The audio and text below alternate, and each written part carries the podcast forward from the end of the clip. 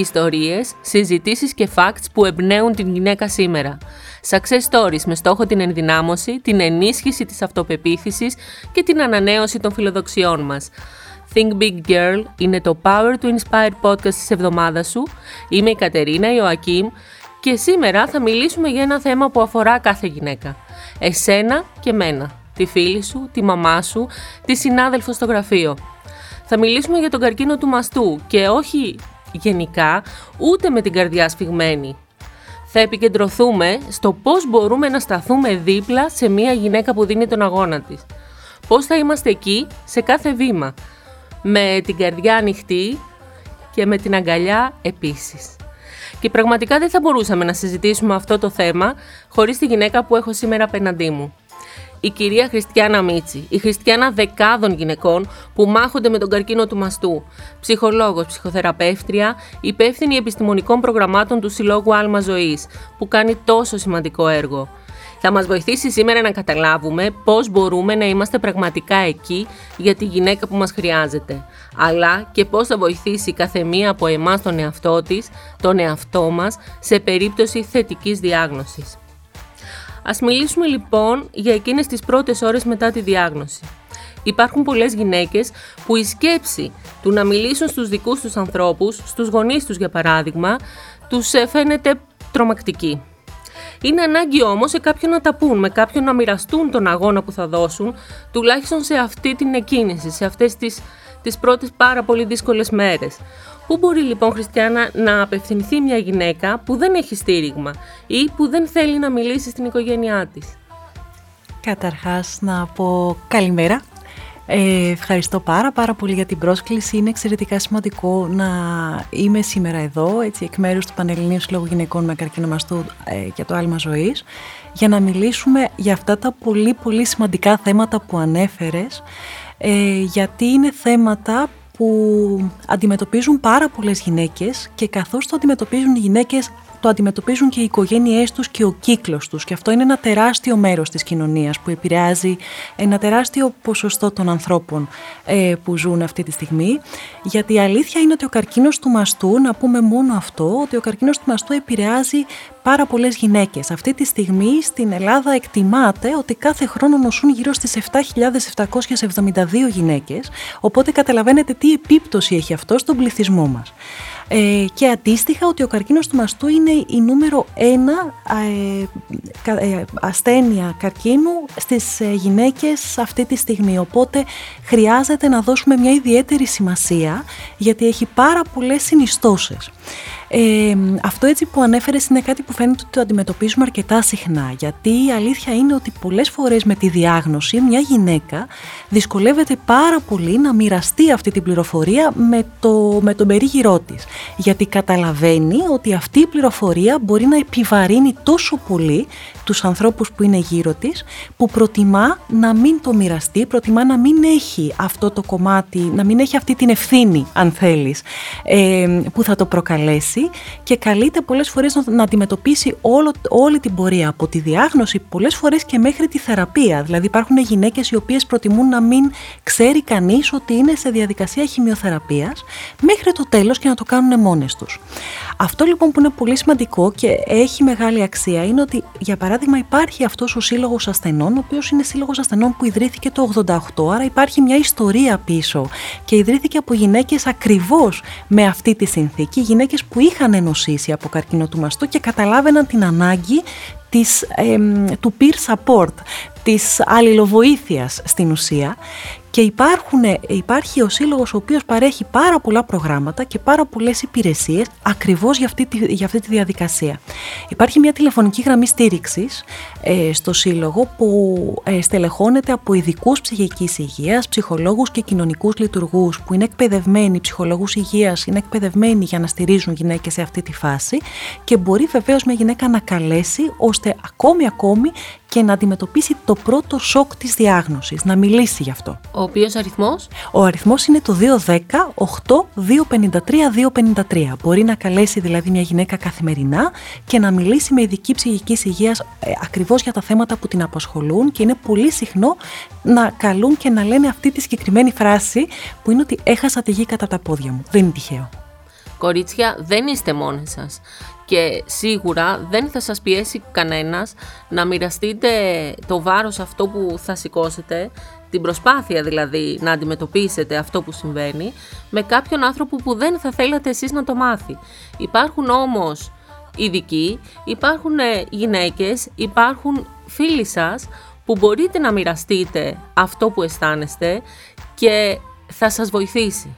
Το να μοιράζεσαι πάντα αυτό που έχεις μέσα σου, είτε είναι χαρά είτε είναι αγωνία, πάντα βοηθάει, έτσι δεν είναι; Απόλυτα και αυτό επιβεβαιώνεται και ερευνητικά. Δηλαδή φαίνεται ότι οι γυναίκες που έχουν νοσήσει ε, και έχουν ένα κοινωνικό δίκτυο που μοιράζονται ε, με επιλογή στους πιο... Α, γιατί είναι πολύ σημαντικό αυτό που ανέφερες.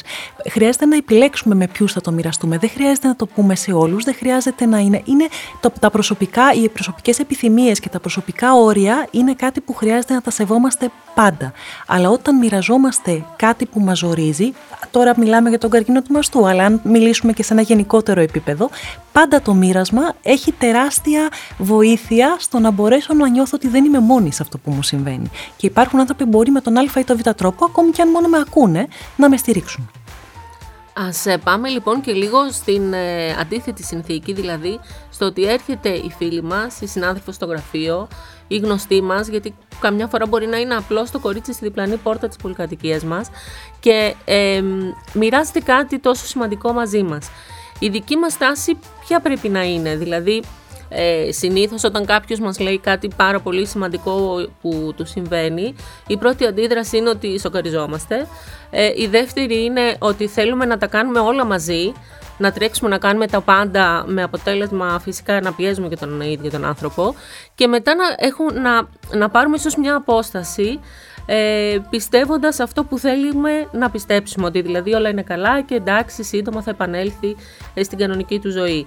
Τι πρέπει να κάνουμε ε, για να σταθούμε δίπλα σε έναν άνθρωπο που μοιράζεται κάτι τόσο σημαντικό μαζί μας; Τα πάντα έχουν να κάνουν με το μέτρο, όπως είπες. Ε, όταν κάποιος έρχεται και, μας, και μοιράζεται μια τέτοια πληροφορία μαζί μας, ε, το τι μπορεί να χρειάζεται από μας ε, μπορεί να ποικίλει. Οπότε δεν υπάρχει do's and don'ts συγκεκριμένο στο τι πρέπει να κάνουμε, αλλά εκεί έχει μια μεγάλη αξία να προσπαθήσουμε να καταλάβουμε και να ρωτήσουμε το τι έχει ανάγκη αυτός ο άνθρωπος από μας. Ε, γιατί ακριβώς το να κάνουμε μια υπερπροσπάθεια μπορεί εμείς να νιώθουμε ότι με αυτόν τον τρόπο βοηθάμε, από την άλλη ο άνθρωπος ο οποίος δέχεται αυτή τη βοήθεια μπορεί να νιώθει ότι κατακλείζεται και ότι δεν το έχει ανάγκη. Οπότε ένα πρώτο κομμάτι είναι καταρχάς μια πολύ πολύ απλή ε, ερώτηση όπως πώς νιώθεις γι' αυτό, πώς είσαι με αυτό, τι θέλεις εγώ να κάνω, είμαι εδώ για σένα. Πολύ πολύ απλά πράγματα και υπάρχει μία πολύ συγκεκριμένη έκφραση που καλό θα είναι να την αποφεύγουμε, που είναι ότι το όλα θα πάνε καλά.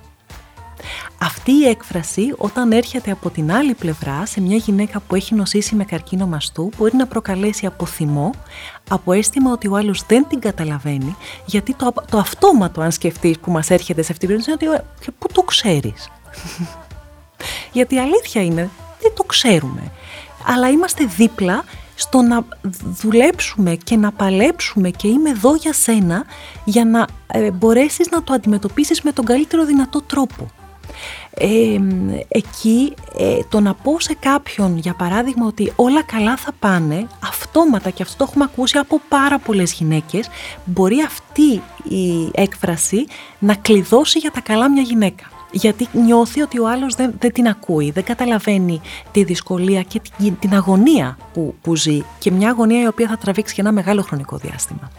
Και ταυτόχρονα αυτό που πολλές φορές έτσι και το ανέφερες και είναι πολύ σημαντικό ότι πολλές φορές μετά από ένα διάστημα που μπορεί να είμαστε δίπλα στις θεραπείες, στα χειρουργεία μιας γυναίκας που νοσεί μόλις εκείνη ολοκληρώνει για παράδειγμα τις θεραπείες της νιώθουμε ότι ωραία έχουμε αυτή την ανάγκη να επανέλθουμε στη φυσιολογική μας κατάσταση που είναι ότι όλα είναι καλά οπότε μια χαρά δεν ασχολούμαστε άλλο και δεν μιλάμε κιόλας γι' αυτό. Ε, και αυ- εκείνη τη στιγμή η αλήθεια είναι ότι η γυναίκα που έχει περάσει από αυτή την εμπειρία είναι η στιγμή που έχει ίσως πολλές φορές και τη μεγαλύτερη ανάγκη. Γιατί έχει περάσει, αν θέλει να το δούμε λίγο συμβολικά, έχει περάσει από μια μάχη που δεν σκέφτεται πάρα πολύ, γιατί είναι στη διαδικασία ότι τώρα χρειάζεται αυτό που μου λένε οι γιατροί να κάνω, θα το κάνω. Θα κάνω τη θεραπεία μου, θα κάνω τα χειρουργία μου, ό,τι είναι να κάνω θα το κάνω. Δεν μπαίνω πολύ σε διαδικασία. Και όταν ολοκληρώνονται οι θεραπείες και η γυναίκα φεύγει από την προστασία της ιατρικής κοινότητας και των γιατρών που την προσέχουν, τη φροντίζουν κτλ, μένει μόνη της. Και μένει μόνη της με την αγωνία του μέλλοντος. Και μένει μόνη της με το ερώτημα είναι εντάξει με τις θεραπείες, θα είμαι ασφαλής με τις θεραπείες, είμαι μόνη μου τώρα. Και αρχίζουν να φεύγει το κομμάτι της ιατρικής κοινότητας από γύρω, οι γιατροί, οι νοσηλευτές κτλ. Και αρχίζουν και φεύγουν και οι φίλοι και σε επίπεδο βοήθειας, γιατί όλα είναι καλά. Πια τελείωσες με τις θεραπείες, είσαι καλά. Οπότε εκείνο το κομμάτι, εκείνη η περίοδος φαίνεται ότι είναι η, μεγαλή, η, η περίοδος με το μεγαλύτερο αίσθημα μοναξιάς και αγωνίας. Γιατί τότε αρχίζει μια γυναίκα να συνειδητοποιεί τι έχει συμβεί και ότι στην ουσία εκείνη τη στιγμή συνειδητοποιεί ότι η ζωή της δεν θα είναι ποτέ ξανά ίδια πάντα θα ζει με αυτή την αγωνία των επανελέγχων, ε, των εξετάσεων. Υπάρχουν γυναίκες που μετά από 30 χρόνια που είναι καλά, όταν είναι να κάνουν τις, ε, τις εξετάσεις τους... Σφίγγεται η ψυχή τους, ε. Το άγχος Γιατί είναι μια εξέταση που στο παρελθόν τις έβαλε σε μια διαδικασία πάρα πολύ ζώρικη. Οπότε όταν τελειώνουν οι θεραπείες είναι σημαντικό να είμαστε και εκεί δίπλα. Το οποίο δεν σημαίνει το να είμαστε δίπλα, το να μιλάμε συνέχεια γι' αυτό. Αλλά ότι να είμαστε εκεί ότι ξέρεις, όταν θες, αν θες, είμαι εδώ, είσαι ok, πώς είσαι, πώς νιώθεις. Δεν χρειάζεται δηλαδή να κάνουμε επίθεση σε ερωτήσεις και σε στήριξη ή ότι θες να κάνουμε κάτι μαζί. Μπορώ να έρθω να σου ψωνίσω για σούπερ μάρκετ ας πούμε, π.χ. στη φάση των θεραπείων. Μπορώ να έρθω να σου καθαρίσω το σπίτι. Πράγματα πολύ πολύ πρακτικά που είναι εξαιρετικά σημαντικά σε μια τέτοια περίοδο.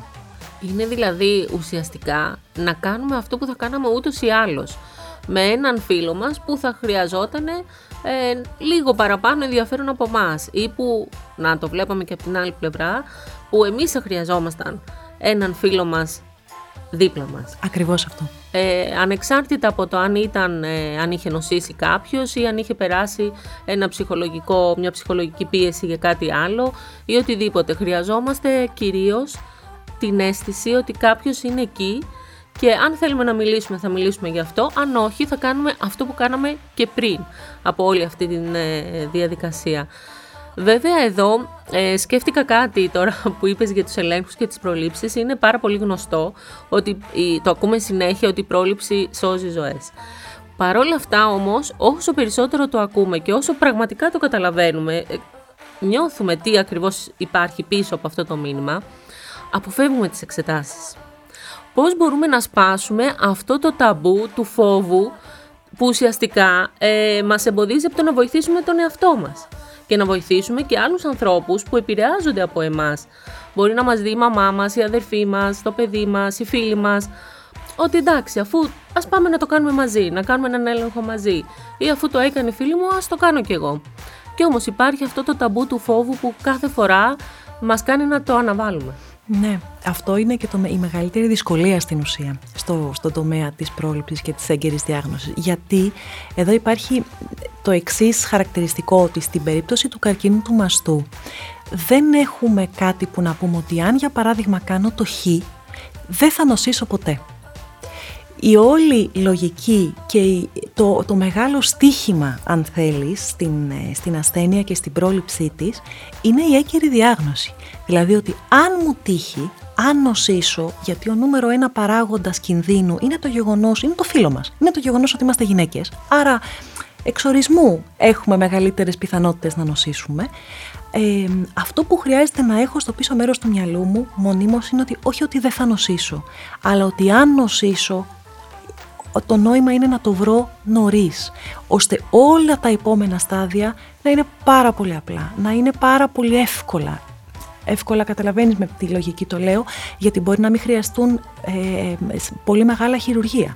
Μπορεί να μην χρειαστούν χημειοθεραπείες βαριές και δύσκολες. Οπότε εδώ όλο το θέμα και όλοι, όλο, όλοι, όλες οι καμπάνιες ενημέρωσης που γίνονται από εμάς, από τις ιατρικές εταιρείες, είναι το να μπορέσουμε να πείσουμε ότι δεν μην φοβάσαι να πας έχει μεγάλη σημασία να το βρεις νωρίς. Αυτό είναι το ένα. Το δεύτερο είναι το να έχεις μια έγκαιρη, ε, έγκαιρη, ε, έγκυρη συγγνώμη, ε, πληροφόρηση σε σχέση με το τι πρέπει να κάνεις και το πόσο επικίνδυνο είναι γιατί πια εν έτη 2021 ο καρκίνος του μαστού όταν διαγνώσκεται νωρίς έχει τεράστια ποσοστά ίασης. Οπότε ο φόβος του θανάτου και ο φόβος της δυσκολίας όλης αυτής της πορείας αν, το, αν κάνω τον προληπτικό μου έλεγχο δεν υφίσταται πια. Δεν είμαστε στο 1980 για παράδειγμα που άπαξ και υπήρχε μια διάγνωση καρκίνου τα πράγματα ήταν όντως πολύ δύσκολα, αντικειμενικά και ρεαλιστικά δύσκολα. Τώρα δεν είναι έτσι. Οπότε αυτό έχει μεγάλη σημασία γιατί αυτό καταπολεμά το φόβο. Ο φόβος συνήθως είτε μας κάνει να παλέψουμε είτε να παγώσουμε είτε να αποφύγουμε. Οπότε εδώ ε, βλέπουμε ακριβώς αυτές τις ανθρώπινες συμπεριφορές στο φόβο. Και το άλλο είναι το να καταλάβουμε ότι ακριβώς επειδή είμαστε γυναίκες δεν είμαστε άτρωτες. Η, τάση μας σαν άνθρωποι είναι να θεωρούμε ότι τα πράγματα που συμβαίνουν, τα άσχημα πράγματα που συμβαίνουν δεν, δεν μας αφορούν δεν μας αγγίζουν γιατί είναι πολύ δύσκολο να τα, να τα αγγίξουμε και να τα αντιμετωπίσουμε. Οπότε μπαίνουμε σε μια διαδικασία ότι αυτό δεν αφορά εμάς.